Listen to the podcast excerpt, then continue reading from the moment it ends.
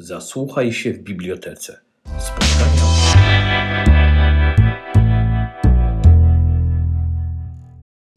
Dzień dobry Państwu. Bardzo, bardzo serdecznie witam e, Państwa na sali w Sopotece oraz Państwa e, na Facebooku oraz na YouTubie Biblioteki Sopockiej. E, tutaj wszystko widzę.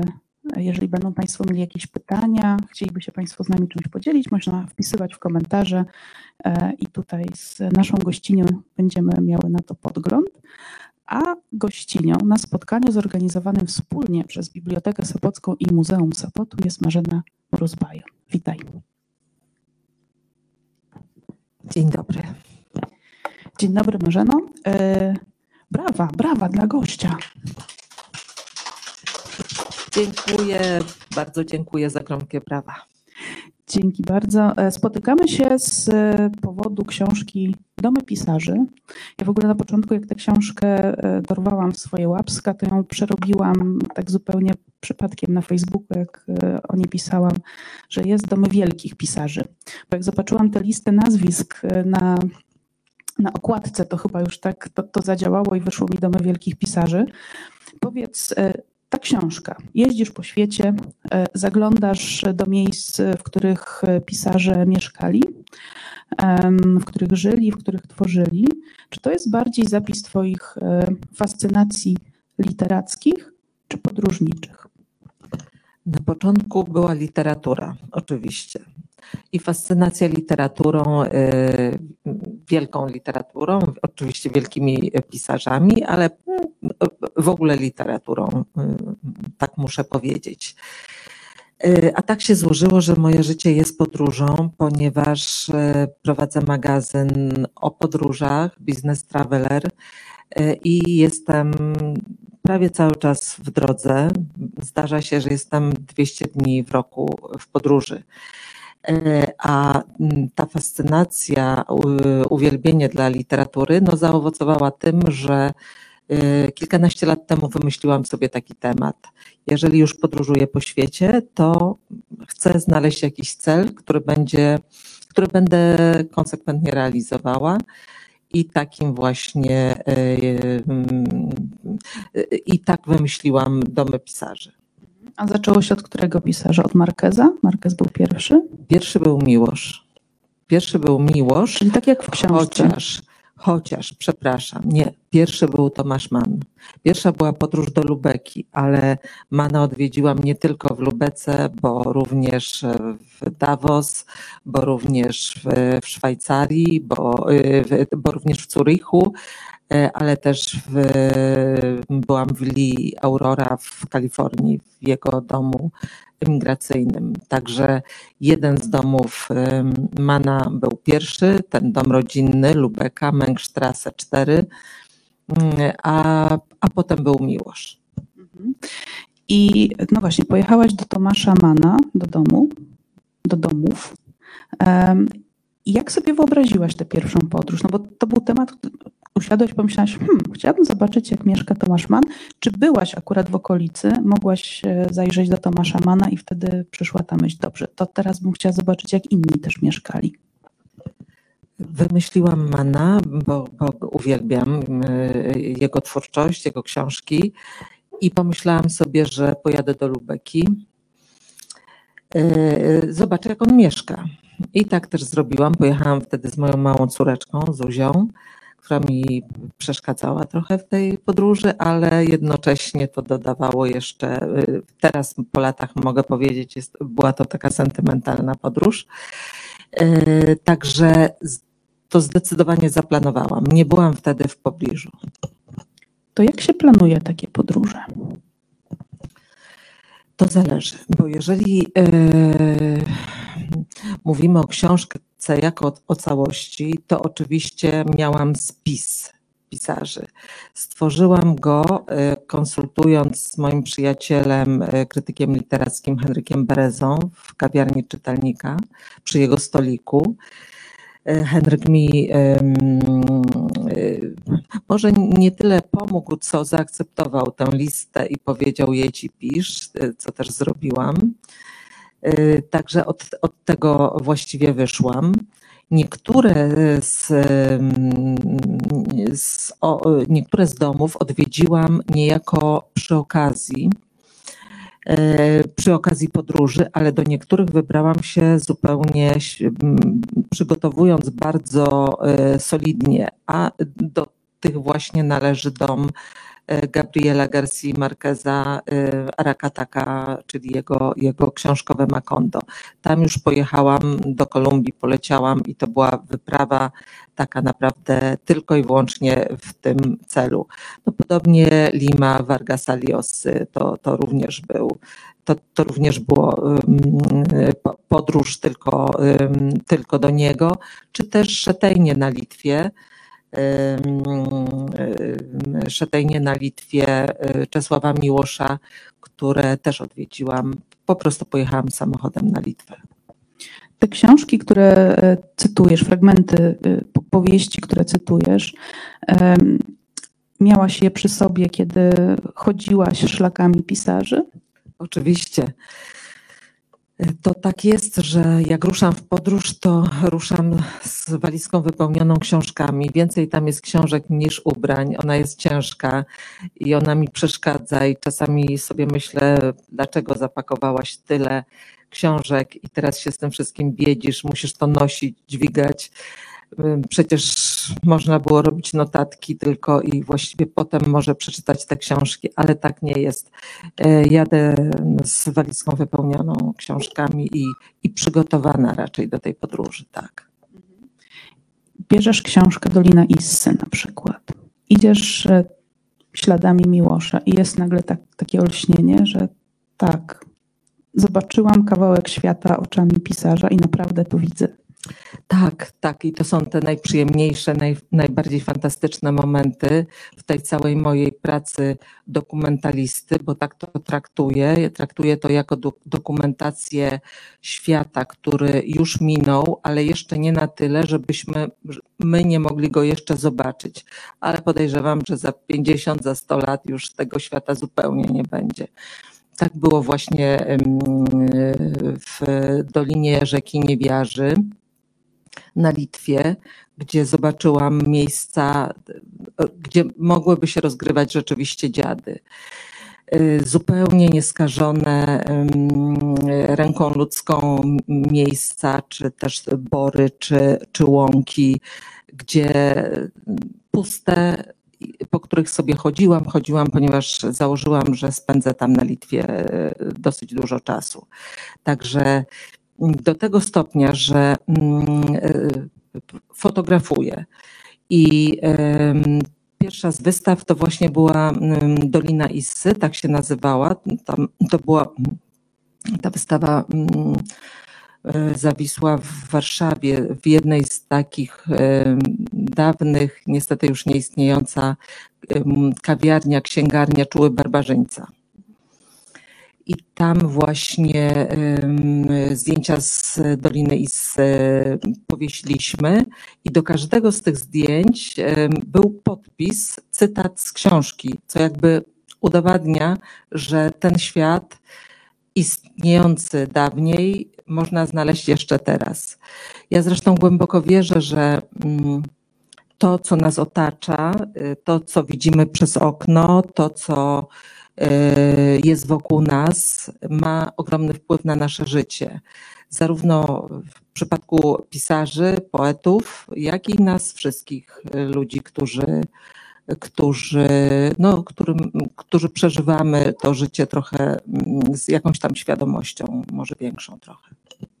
Mówiłaś o tym dotykaniu rzeczy, które już troszkę przeminęły, ale jeszcze są w naszej pamięci. To jest Miłosz chociażby, Marquez, no ale są też tutaj twórcy sprzed wieków, bo jest i Leonardo da Vinci, i Marek Aureliusz.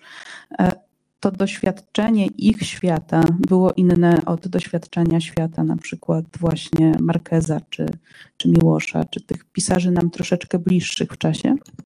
Nie, właśnie to jest bardzo dobre pytanie. Dziękuję Ci za nie, Dagny, bo teraz uświadamiam sobie, że bardzo podobnie odbierałam te miejsca, czyli można powiedzieć, że bez względu na to, ile upłynęło czasu, y, można do tego świata wejść i przez ten świat traktować ten dom pisarza jako bramę, do, którą wchodzimy do świata jego postaci literackich i jego książek. No właśnie, bo domy pisarzy z początku myślałam, że to będzie taka trochę książka o wnętrzach, o przedmiotach, ale dość szybko zrozumiałam, zwłaszcza, że ten pierwszy dom Miłosza, który tutaj się pojawia, no on nie istnieje. On no pozostało wspomnienie po tym domu.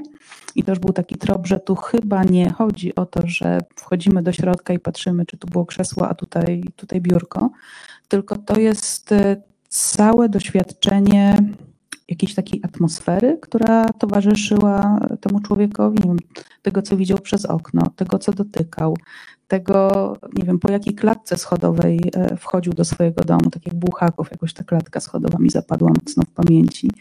E, tego, że Leonardo widział gaje oliwne, a e, Faulkner widział coś zupełnie innego. To jest doświadczenie, no właśnie tego. Wiesz, to jest doświadczenie tak naprawdę mm, wszystkiego wokół, wszystkiego wokół y, tego, co było i tego, co jest.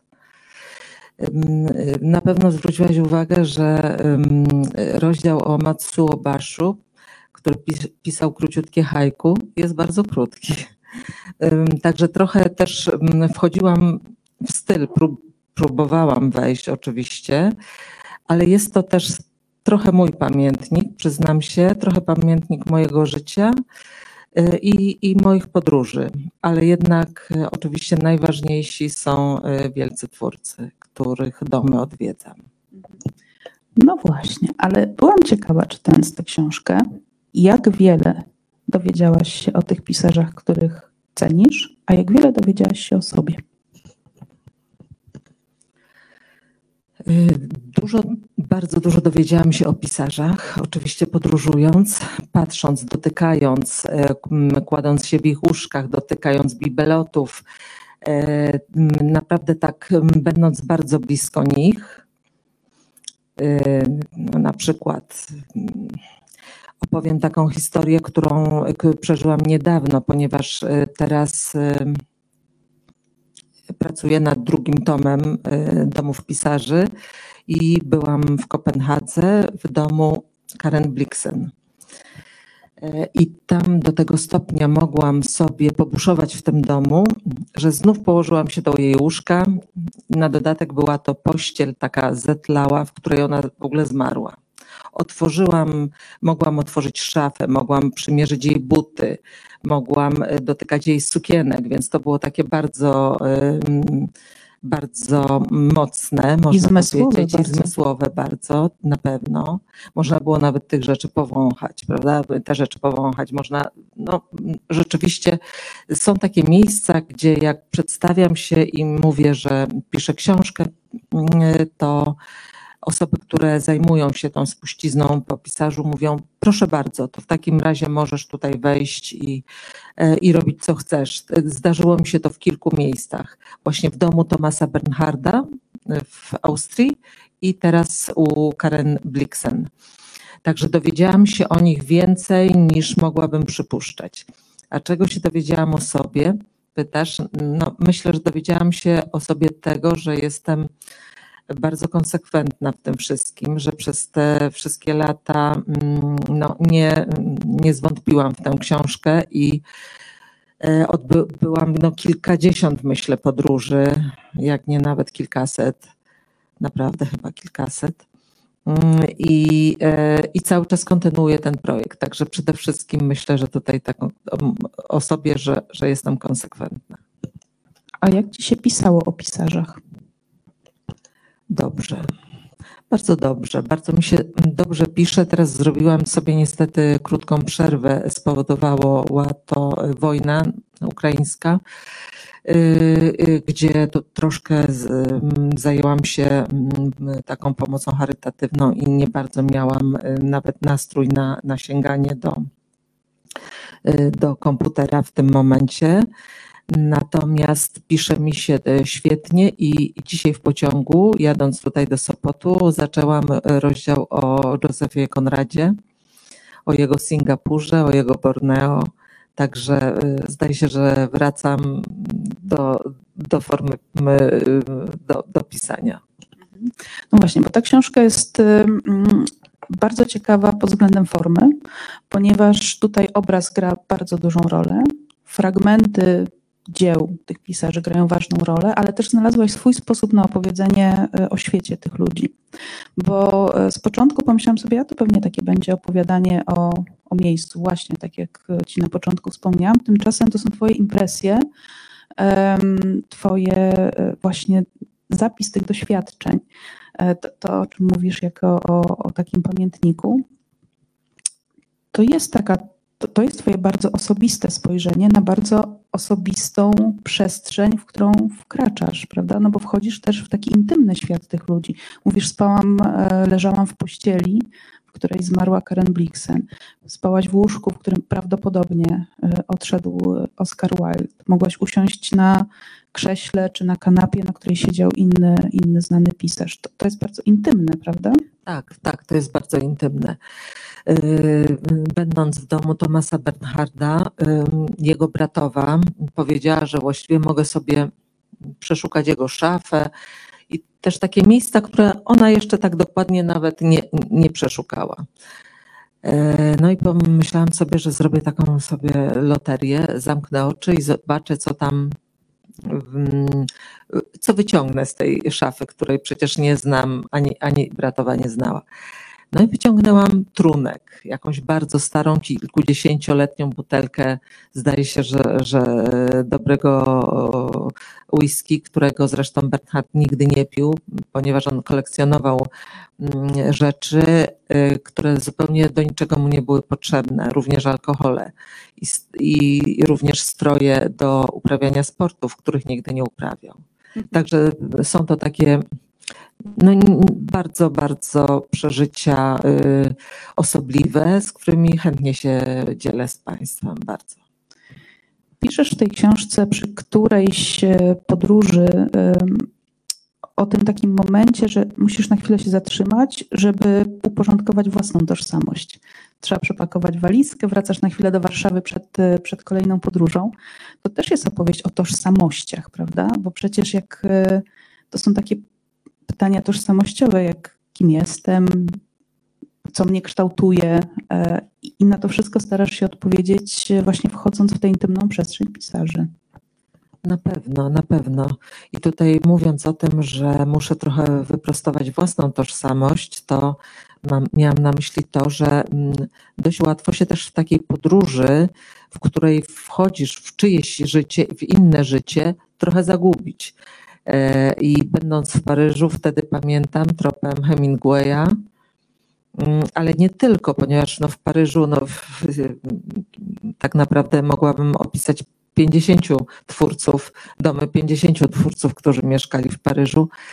E, no muszę przyznać, że weszłam bardzo głęboko e, w tę aurę i, i musiałam wrócić, żeby, żeby jeszcze raz sobie powiedzieć, kim jestem. No właśnie, jak wracasz z takiej podróży i pytasz siebie, kim jestem, to, to jakie odpowiedzi ci przychodzą do głowy? Jestem dziennikarką, jestem podróżniczką, fotografem. Mm, to przede wszystkim to, ale jestem też e, mamą i mam też męża. Także to takie mm, dokumentuje świat. Piszesz też o tym, że zrezygnowałeś z takiego klasycznego mieszkania, bycia w jednym miejscu. To jakby ktoś e, pisał podobną książkę i byłaby w tej książce Marzena Mróz-Bajon, to jaką trasę powinien wybrać, żeby to opisać? Myślę, że powinien zacząć od Sopotu, tutaj od y, mojego takiego atelier, które, które, mm, w którym spędzam y, każdą wolną chwilę, jeśli tylko ją mam. i mam taką swoją werandkę, na której piszę książkę i tutaj ją zaczęłam pisać i mam nadzieję, że tutaj ją skończę pisać. Sopot jest takim miejscem dla mnie y, niezwykle ważnym i myślę, że w ogóle wszelkie, mm, wszystkie te miejsca, y, gdzie kończy się ląd, zaczyna się morze i jest taki horyzont mm, otwarty, to są najlepsze miejsca dla, dla ludzi, którzy chcą coś tworzyć. I z Sopotu dalej gdzie musiałby pojechać? Taki badacz. No, musiałby pojechać do Warszawy, ale również do Łodzi, gdzie się urodziłam. A teraz myślę, że e, też mógłby pojechać do Hiszpanii, do Andaluzji, którą się zachwyciłam Mm, będąc kilka razy i pisząc też w Andaluzji rozdział o mm, Gabrielu Lorce. Myślę, żeby tam spędzić trochę czasu. Także mam nadzieję, że musiałby też pojechać do Andaluzji. No nie mogę nie zapytać, co widać przez okno Twojej pracowni w Sopocie? Widać lipy, które właśnie dzisiaj zauważyłam, że zostały przycięte. Nie widać morza, ale go słychać, bo jest blisko. Widać też bez. I dzisiaj zauważyłam, że jeszcze nie rozkwit, także coś się dzieje w tym roku z, tutaj na, na Pomorzu z, z roślinnością. Ale jest bardzo zielono, jest kwieciście, latają mewy, słychać ich krzyk i bardzo lubię, jak w czasie sztormu słychać w domu morze. Otwieram wtedy okna na oścież, mimo że pada i napawam się tym. Szum morza, najpiękniejsza rzecz na świecie. Absolutnie się zgadzam. No właśnie. A powiedz, czy jak weszłaś do, wchodziłaś do bardzo różnych domów, e, właściwie chyba nie ma czegoś takiego, że można było powiedzieć, że coś łączy te domy, poza tym, że mieszkali w nich e, pisarze? Myślę, że każdy z tych domów miał ciekawy widok z okna. Zresztą to jest taka też moja idea fix, że myślę, że to, na co patrzymy, zwłaszcza w dzieciństwie, wpływa na nasz los nawet. Ośmielę się powiedzieć takie wysokie słowo los. A przynajmniej to, jak, co będziemy robić w przyszłości, jak będziemy myśleć, jak, jaką drogą pójdziemy. Także mm, to myślę, że tutaj y, to, jakie dzieciństwo spędziliśmy, na co patrząc, w jakiej okolicy, myślę, że to ma ogromny na nas y, wpływ. No właśnie, jak wchodziłeś do tych domów, to czy w którymś z nich, czy w którychś z nich czułaś się tak, jakbyś była u siebie? Miałaś takie poczucie, że to jest tak blisko tego, co jest ważne dla ciebie, że no właściwie mogłabyś tam zamieszkać? Na pewno było tak w przypadku domu e, Ernesta Hemingwaya na Key West, przepięknego, dużego domu z werandą okalającą całe pierwsze piętro, ale też i parter. To jest taki dom z widokiem na morze, na latarnię morską i pomyślałam sobie, wow, tu bym mogła naprawdę mieszkać. Jest tam wiele bibelotów jego autentycznych z podróży. Widać, że ten dom przygotowywała mm, kobieta, i że chciała w tym domu spędzić dużo czasu. No niestety tak się nie stało, bo Hemingway ze swoją drugą żoną Paulin mieszkał tam zaledwie 6 e, czy 8 lat, czyli krótko, potem się rozwiedli. Ale to na pewno była kobieta zakochana, która urządzała e, dom dla mężczyzny, którego kocha.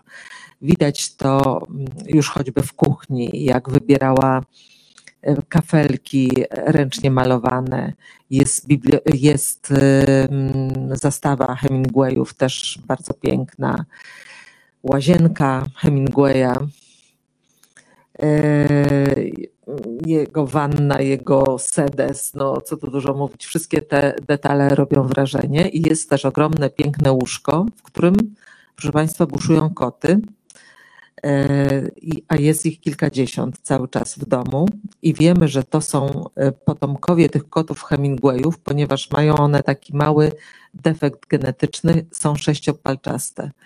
Także to, jest, to są właśnie te same koty. A czy są amatorzy, którzy przychodzą i porywają koty, żeby mieć kota, potomka kota Hemingwaya? Dobry pomysł. Jako kociara od razu sobie pomyślałam, hmm, można byłoby adoptować takiego kociaka i mieć w domu kota, kota, kota Hemingwaya. Tak, nie pomyślałam o tym, może dlatego, że e, trudno by go było przewieźć, ale to jest bardzo dobry pomysł. Kiedyś ktoś też zapytał, czy e, zabrałam jakiś przedmiot z jakiegoś domu, no więc nie, nigdy niczego takiego nie zrobiłam. E, Nawet nie miałam takiej pokusy, ale to pytanie mm, co jakiś czas teraz wraca, jak jestem w jakimś domu i tak sobie myślę, co ja bym stąd chciała zabrać, ale oczywiście niczego nigdy nie zabieram. Ale w wyobraźni są takie rzeczy, które sobie wyobrażasz, że mogłabyś chcieć mieć, ale bardziej właśnie jako, mm, jako pamiątkę, jako symbol, czy jako, no, no właśnie. Tak, oczywiście, na przykład buty Karen Blixen, które przymierzyłam, na szczęście okazały się za duże.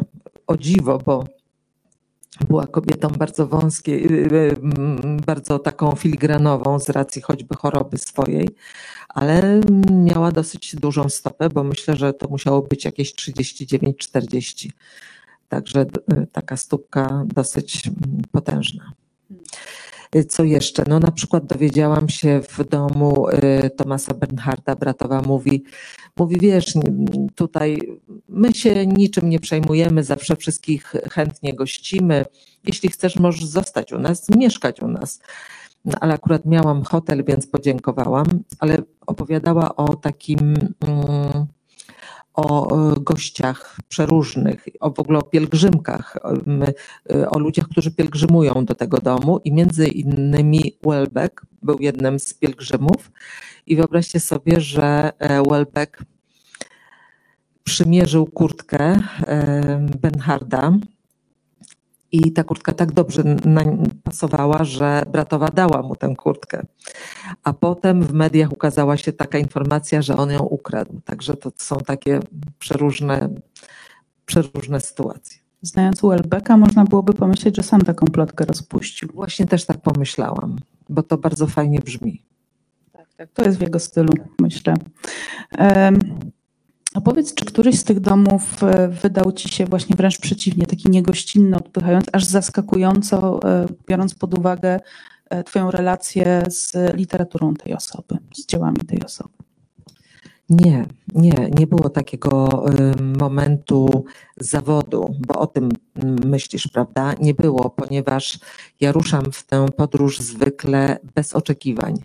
Nie wyobrażam sobie za bardzo tego domu. Oczywiście znam, wiem, gdzie się znajduje, m, adres, wszelkie szerokości geograficzne i tak dalej, żeby móc do, do niego dotrzeć, ale nigdy y, nie staram się idealizować ani nadmiernie oczekiwać po prostu jadę skromnie z chęcią zdokumentowania i zawsze znajduję coś, co mnie zaskoczy i, i to jest pozytywne zawsze. Właściwie nie zdarza się, nie zdarza się to, choć muszę przyznać, że tutaj mm, w Gdańsku, w Gdańsku w Rzeszczu, w którym y, rozdział w drugim tomie mm, o Ginterze Grasie będzie i tutaj będzie może taki, taki, może to nie jest zawód, tylko jednak to miejsce y, jego, mm, y, tam gdzie mieszkał, przy ulicy Lelewela, no je- jest bardzo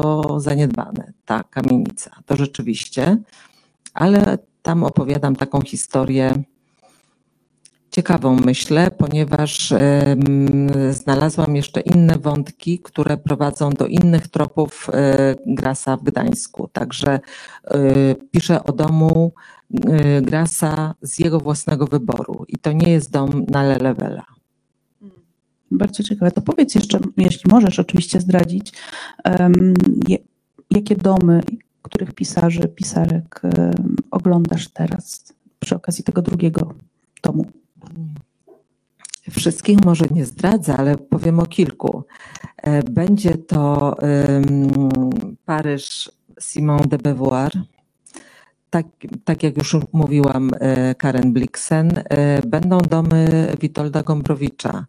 Jego mieszkanie w Buenos Aires, do którego udało mi się wejść przez zupełnie przy- przypadek i przez moją taką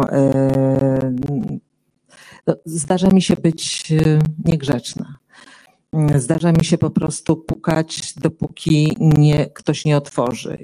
Jestem czasami już tak zdesperowana, bo myślę sobie, no nie przyjadę tutaj przecież za dwa tygodnie znów. Mam jedną, tę jedyną szansę i po prostu dostanę się tam za wszelki, bez, po prostu mm, bez względu na wszystko. Jak nie drzwiami, to oknem. Tak, jak nie drzwiami, to oknem. Tak też się stało właśnie w Buenos Aires. Y, Niewiele osób do tego mieszkania wchodzi, ponieważ ono jest już w zupełnie innych rękach. Nie będę zdradzała szczegółów. Miałam szczęście, że otworzył mi akurat Kevin, który tam przez, przebywał przez chwilę. Także, także tak. Kto jeszcze będzie? No, nie chcę zdradzać wszystkich, nie chcę zdradzać wszystkich nazwisk. Będzie, powiem może jeszcze tak kontrowersyjnie, żeby to zabrzmiało i żebyście Państwo chcieli tę książkę przeczytać. Będzie tam również e, opis domu Konfucjusza. Ym, I również Lwa Tołstoja. O, to jest na co czekać. Kiedy będzie druga odsłona? Y, Myślę, że w tym roku mam, mam taką nadzieję. Y, Książka y, znów będzie miała kilkanaście rozdziałów, więc y, jest to, jest to du, dosyć duży taki materiał. Ja w tej chwili właśnie zaczęłam dzisiaj rozdział o Józefie Konradzie. Mam jeszcze do napisania rozdział o Lwie Tołstoju, o jego domu w Moskwie. I to jest y, taka podróż, którą na szczęście odbyłam y, dwa lata temu, ponieważ teraz bym się przecież do Moskwy nie wybrała. Także czasami jest dobrze zrobić coś zawczasu, żeby potem się trochę uleżało i, i po jakimś czasie powróciło y, takim silnym akcentem. Oczywiście będę pisała pewnie w kontekście wojny. No właśnie, ten drugi tom to nadal podążasz swoimi fascynacjami literackimi, czy odkrywasz też kogoś na nowo? Albo zupełnie po raz pierwszy? Myślę, że Bern- Bernhard jest takim odkryciem. Nie spodziewałam się, nie myślałam o nim, ale tak się złożyło, że y, mogłam wybrać y, pisarza austriackiego, jakiego chcę i podążyć jego tras, tropem.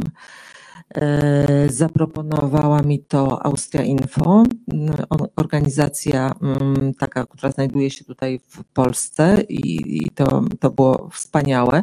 Wybrałam Bernharda, który jest przecież pisarzem dość trudnym i mm, który deklarował, że nie znosi Austrii i Austriaków. Y, Natomiast Austria bardzo fajnie się zachowała, ponieważ powiedzieli, jeśli chcesz Bernharda, jak najbardziej.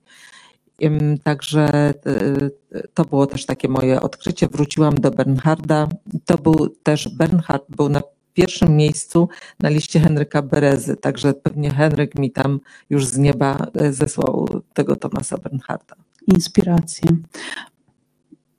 Miałam takie poczucie, nie wiem, chyba przez to zdjęcie z mm, domu Bułhakowa, e, tego pustego krzesła w takim, tym takim przestronnym bardzo pomieszczeniu, e, że to jest też trochę książka o pustce, o stracie, e, o, o tym, czego już nie ma, co próbujemy dotknąć, no ale nie ma już tych ludzi, zostały ich, e, ich dzieła, które dotykamy mając książki. Jest coś takiego w tobie, że chcesz uchwycić właśnie to, no, no, Tak, to nieuchwytne. To nieuchwytne. Coś, co jest pomiędzy przedmiotami. Ja staram się właśnie y, patrząc y, na dom, na mieszkanie, na to miejsce, czy na okolice, znaleźć coś, co znajdę pomiędzy, coś, co mnie też poniesie i da jakąś wskazówkę, w, w jakim kierunku mogę mm, pisać dalej. I są, były takie momenty, zresztą bardzo wzruszające też dla mnie. Na przykład w domu Williama Faulknera w Mississippi Roanoke jego malutkie łóżko, ponieważ był niewysoki, jego buty do konnej jazdy stojące z takimi mm, wysokimi cholewami i numer startowy jego konia 63 w domu emigracyjnym Tomasza Mana w willi Aurora w Kalifornii e, zobaczyłam przede wszystkim siedem palm, które cały czas rosną, choć z domu jego pozostało niewiele. I pomyślałam sobie, że Man, człowiek takiego północnego, surowego porządku, nam, prawda, bliskiego, bo przecież Lubeka, w której się urodził, jest niedaleko Gdańska, Mm, musiał patrzeć na te palmy i myśleć sobie, wow, co ja tutaj robię? Przecież raczej sosna jest moim drzewem, a nie siedem palm, które mam teraz w ogródku, prawda? Więc to są, to są tego typu y, y, jakieś takie mm, refleksje i impresje. Albo też w pokoju, w którym zmarł Oscar Wilde, mm, kwiaty zasuszone Prawdopodobnie były to róże i tuberozy, którymi posypane było jego łóżko przy śmierci. Ktoś je zebrał i one są zasuszone, są w tym pokoju. Także to są takie, takie bardzo takie bliskie, takie dotknięcia, i wydaje mi się, że wtedy się właśnie coś otwiera, tak. Jest taka szczelina, gdzie ja mogę wtedy wejść głębiej i, i sobie myślę, no tak, to, to jednak dobrze, że ja to robię, bo zdaje się, że tu jest coś jeszcze do odkrycia. To jest takie fotograficzne bardzo, e, to, to o czym opowiadasz, to są takie właściwie zatrzymane w czasie e, klatki filmu. Prawda? Tak, tak, oczywiście. Oczywiście. Jakieś takie szczegóły, które dużo mówią o człowieku. Na przykład Łóżko Tomasza Bernharda stało na, mm, jest drewniane, wielkie i ma łapy drewniane w kształcie łap lwa. No więc kto wybiera takie łóżko? To są takie niuanse, bibeloty, które y, bardzo wiele nam mówią o człowieku. I najczęściej nie ma ich y, w biografiach zależy od autora. Są tacy autorzy, którzy potrafią takie szczegóły opisać i pokazać, ale często one są pomijane jako takie chyba, nie wiem, nieważne, zbyt codzienne może. No chyba nikt w biografii nie opisał sedesu Hemingwaya. Właśnie, tak, chyba nikt tego nie zrobił. Jeżeli y, chodzi jeszcze o, o, o takie osobliwe rzeczy, no to wszyscy fani Williama Faulknera E, udawaliśmy się na emigrację wewnętrzną, tak jak i on, do tej słynnej stodoły Faulknera. To, to taki mit, że on pisał w stodole, wchodził tam po drabinie z butelką bourbona, strącał drabinę i dopóki nie napisał i nie wypił litra bourbona, to e, nie schodził, nie schodził na ziemię. E, tak naprawdę, proszę Państwa, to ta stodoła jest bardzo niewielka. To jest właściwie trudno wejść przez te drzwi. Ona nie ma piętra, więc y, nie ma mowy, żeby tam wchodził po drabinie. I zaczęłam, będąc y, właśnie w jego domu w Mississippi, y, no, zgłębiać ten temat i dowiedziałam się od osób, które tam pracują, że to było inaczej zupełnie. On nie, nie pisywał nigdy w stodole, natomiast pisywał w swoim gabinecie, wstawał o czwartej rano, jadł takie duże śniadanie, jajka na bekonie, pił czarną kawę i zamykał się w swoim pokoju, a y, przekręcał gałkę i wyjmował ją, tak że nikt nie mógł się z nim skontaktować. Miał fajnie, bo nie było jeszcze wtedy komórek, nikt nikogo y, nie nękał, prawda? Więc to było bardzo fajne. Nie było też Facebooka. Właśnie, nie było Facebooka, nie było, można powiedzieć, nie było nic, a było wszystko. I w każdym razie zwykł pisać tak y, co, co najmniej 4-5 godzin dziennie, a zdarzało mu się pisać 12. Także tak to było, z, proszę Państwa, z Williamem Faulknerem. Stodoła, ale stodoła jest. Też sfotografowałam się przez próżność przy tej stodole, no ale już przez skromność nie dałam tego zdjęcia do książki.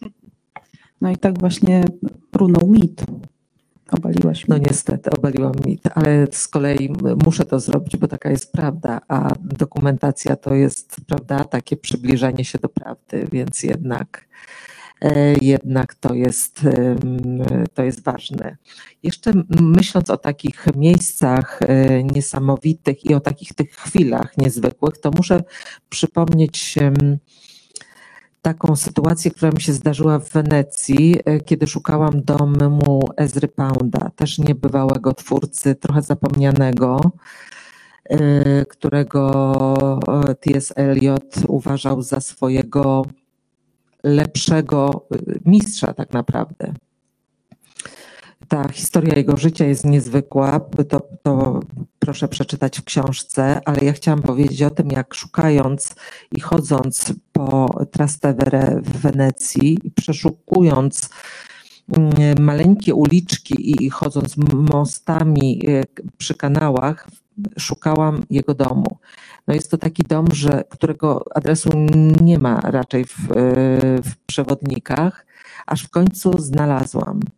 A to było tak, że zobaczyłam dzwonek do drzwi i nad tym dzwonkiem takim dziecięcym pismem było napisane Olga Rucz, a tak się nazywała jego, jego ukochana.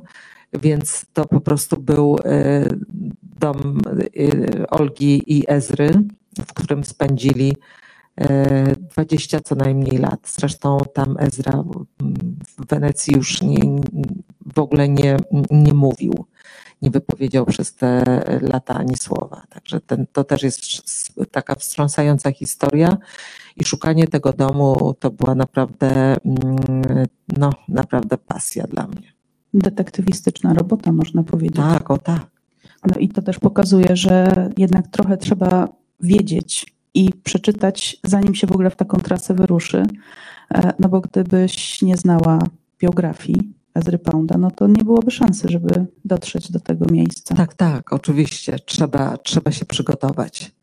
A w ogóle podążając, e, zachęcam wszystkich e, do podążania tropem mm, literatury, bo tych miejsc jest tak wiele.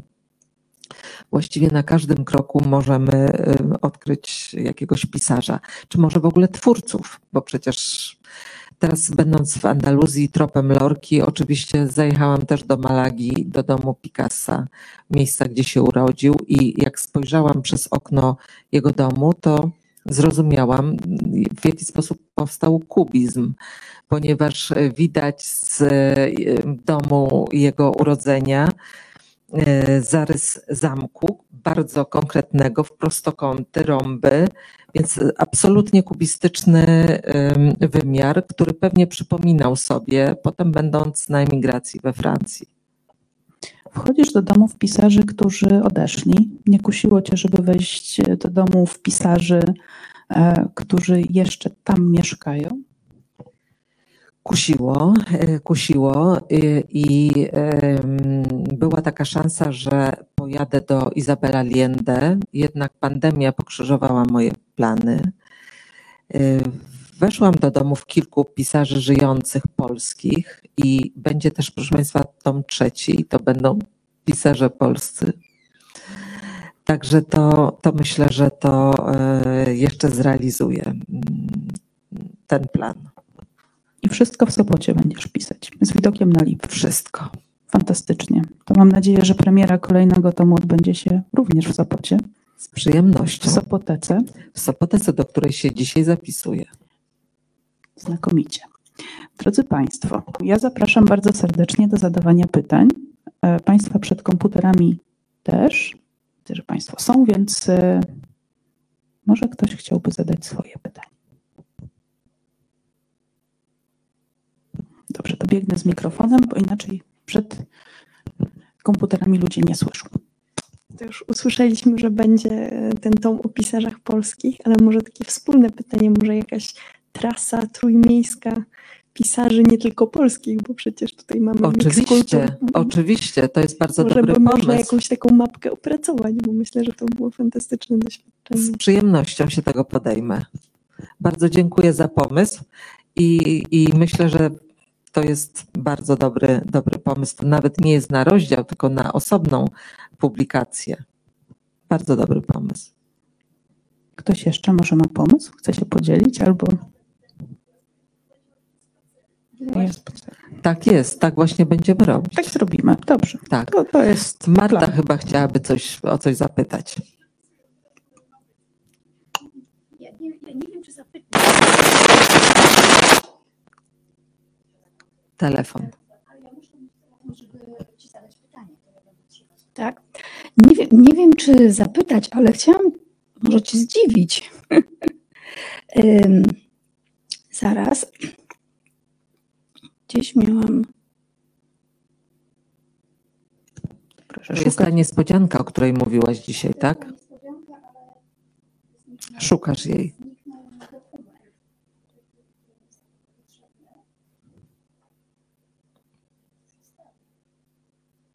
Na razie nie. Muszę Dobrze, to ty poszukaj. Jest? Świetnie.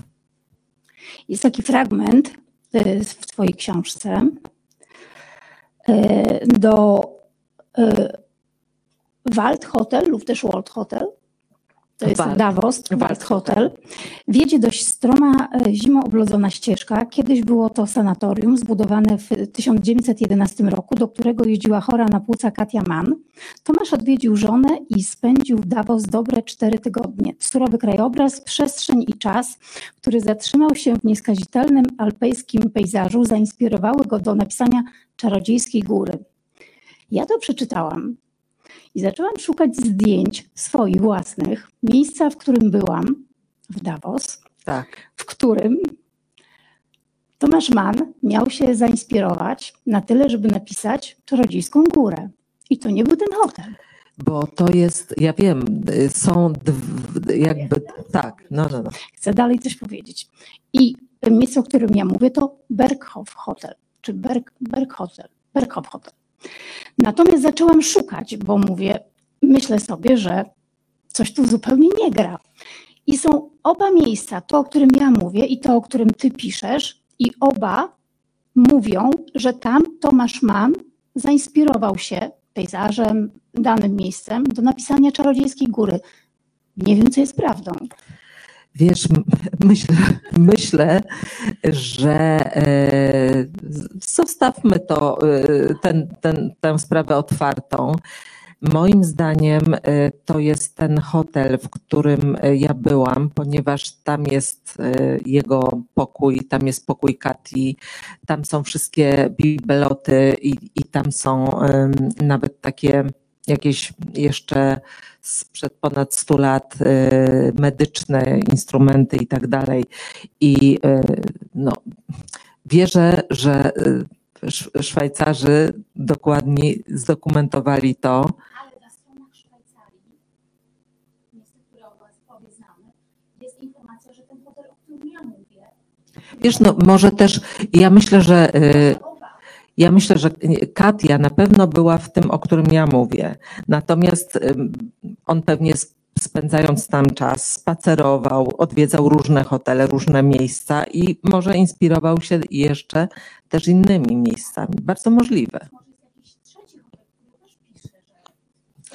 Ja myślę, że dwa już wystarczą, ale, ale kto wie. Każdy by chciał być inspiracją dla Tomasza Mana. Zdecydowanie. No, tak jak jest dy- dyskusja o tym, czy Oscar Wilde na pewno w tym łóżku, czy nie. Tak, w czy może umarł w bibliotece. Tak. Więc Miejmy nadzieję, że nie w bibliotece. ja też mam taką nadzieję. Drodzy Państwo, bardzo, bardzo serdecznie dziękuję. Widzę, że w internecie nie ma pytań. E, chyba, że jeszcze ktoś ma pytanie. Nie? Nie. Dobrze. Tak, to byli moi ulubieni pisarze, e, ale też właśnie mm, skonsultowałam to z e, listę z e, He- Henrykiem Berezą. I Henryk mm, tutaj tak mi też troszkę podpowiedział, między innymi z Tomasem Bernhardtem, żeby koniecznie był Bernhard. Także no myślę, że to, to są i moi, ale też i Państwa, prawda, bo to są wielcy, wspaniali twórcy, którzy tutaj nie ma jakby wątpliwości co do, co do tego, y, jakiego jest to kalibru literatura. Czyli w razie czego można Ci zgłosić zapotrzebowanie na dom pisarza? Można? Kurt Vonnegut. No przyjęte. To czekam na tom czwarty. Dobrze. Tom czwarty, czyli e, życzenia, księga życzeń czytelników. O tak, zdecydowanie. To już też właśnie jest taka e, księga życzeń powstaje, jeśli chodzi o pisarzy polskich. Już ona się naprawdę wypełnia i także jeśli Państwo macie swoje pomysły, to jestem otwarta. Można zgłaszać marzenie. Marzena, bardzo, bardzo Ci dziękuję. Naszą gościnią była Marzena Mróz-Bajon. Wielkie brawa. Dziękuję bardzo. Dziękuję Państwu bardzo, a ja serdecznie zapraszam na kolejne spotkania do Sopoteki. 10 maja odwiedzi nas Krzysztof Gosztyła, fantastyczny aktor i jeden z ulubionych głosów e, na audiobookach. Także będzie z Panem Krzysztofem można go posłuchać, porozmawiać i dowiedzieć się, jak się gra głosem. 19 maja, 17 maja jeszcze spotkanie z tłumaczem Wojciechem Harhalisem. E, Porozmawiamy o Don Kichocie. 19 maja Czarne Fakty, Karolina Kuszyk i po niemieckie, a później wielkie wydarzenie 20-22 maja Festiwal Historii Fantastycznych Wieloświaty, a tam Łukasz Orbitowski, Radek Rak, Anna Kańtoch, Robert Wegner, Michał Gołkowski, Paulina Hender. Bardzo serdecznie już dzisiaj zapraszam i do zobaczenia.